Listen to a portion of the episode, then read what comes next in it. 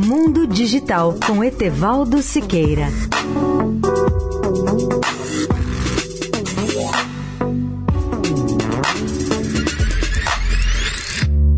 Olá, amigos da Eldorado.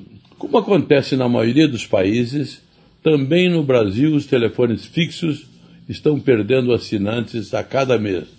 Segundo a Anatel, o país perdeu no mês de maio 506 mil assinantes de telefonia fixa e só nos primeiros cinco meses deste ano foram devolvidas 1 milhão e 630 mil linhas fixas.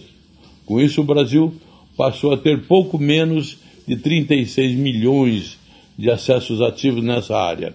Vale lembrar que há 10 anos o país tinha mais de 44 milhões de linhas fixas. No mês de maio, a operadora que mais perdeu acessos foi a Telefônica Vivo, com 400 mil linhas fixas a menos.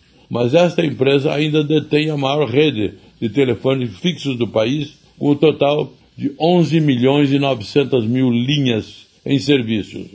Em segundo lugar, bem próximo da Vivo, vem a Oi, que tem uma rede fixa de 11 milhões 253 mil assinantes, mesmo depois de ter perdido mais de 108 mil linhas fixas ou acessos fixos em maio. Já a Claro perdeu pouco menos de 30 mil contratos e sua rede fixa tem 10 milhões e 100 mil acessos ativos.